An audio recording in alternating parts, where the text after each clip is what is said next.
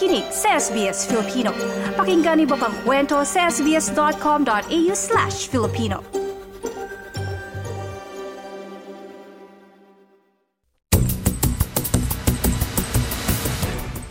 Matapos ang ilang taong nakasara ang international borders at nagkaroon ng travel restrictions, bumabalik na sa bilang bago ang pandemya ang mga nag-migrate sa Australia.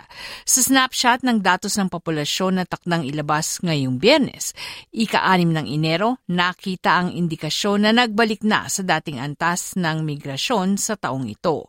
Malaking bahagi ng pagtaas sa antas ang mabilis na pagbabalik ng mga international students na tumutulong mapunan ang mga kakulangan sa lakas paggawa. Maraming mga bagay-bagay ang nahinto bunga ng pandemya. Kasabay nito ang napilitang umalis ng bansa ang maraming mga international students at manggagawa. Bunga ng mahigpit na kalakaran sa international borders, nakita ng Australia ang kauna-unahang malaking pagbaba sa net overseas migration loss sa bansa. Simula nung ikalawang digmaang pangdaigdig. Ngunit sa preview ng 2022 Population Statement data ng pamahalang federal, nakita na muli itong bumabangon.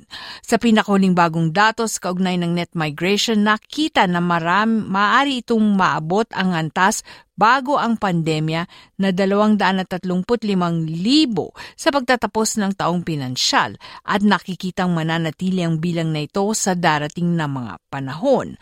Ayon sa Australian National University demographer King Guan, nagkaroon ng malaking epekto ang sitwasyong ito sa labor market ng Australia. We know that migrants, particularly including temporary migrants, um, skilled migrants and as well as international students and working holiday visa um, recipients, they've been playing a very important role in in the Australian labor market. They're uh, filling the gaps in the labor market and a large proportion of them gradually becoming skilled migrants, more permanent skilled migrants in Australia and filling the more skilled section in the labor market. So in the long term, I think it's um, it's a positive uh, sign once we recuperate to pre-pandemic level in terms of international migration.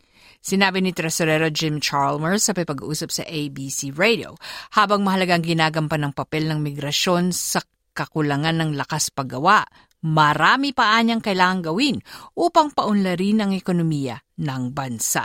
What we need to do is make sure it's never a substitute for uh, training people or making it easier for people to work more if they want to, because we've got this ageing population. We need the workforce that can support it and the taxpayer base that can support it. So that's really important. Migration is important, but it's not the only thing. It's not a substitute.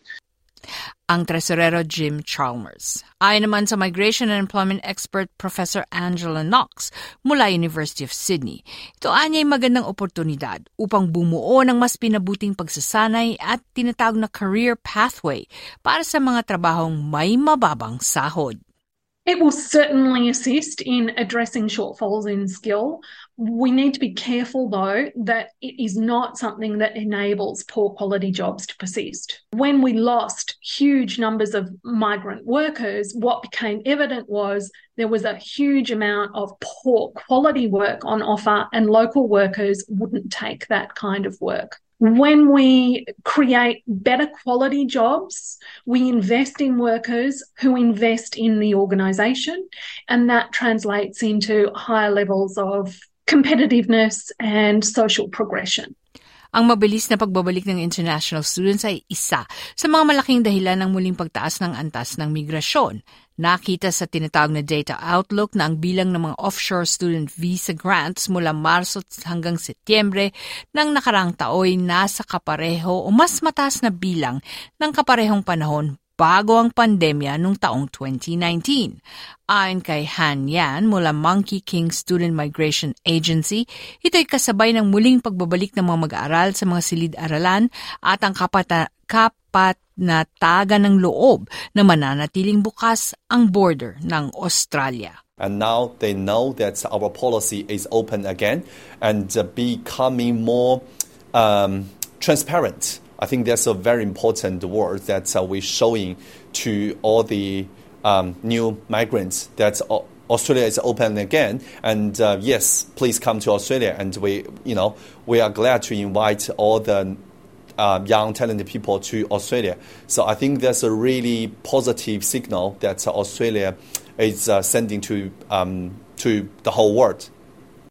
Sinabi naman ng Chief Executive para samahan ng mga universidad Catriona Jackson sa pipag-usap sa ABC News, ikinatutuwa nila ang magandang senyales na ito. International students sort of leading the charge in getting us back to where we were on migration before COVID. This is so important for getting us back into the sort of state of economic health we need to be in. Uh, also, noting that around the world, lots of countries are looking at a much gloomier economic position than we are.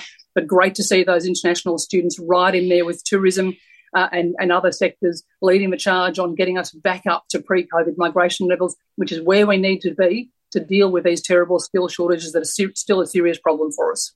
Ngunit di lahat ng mga mag-aaral ay tuluyang nagbalik. International student numbers have recovered well. However, we're not all the way there. We're still about 18% across the board behind where we were pre-COVID, and that's a little. Uh, that number is bigger for Chinese students just because of the impediments they've had in getting out of their own country. Ang kabuuan ng population report ay nakaschedule na isa publiko sa darating na biyernes, ika-anim ng Enero. Ang ulat na yay binuo ni Kath Landers at Emma Calloway para sa SBS News na isinalaysay sa wikang Filipino.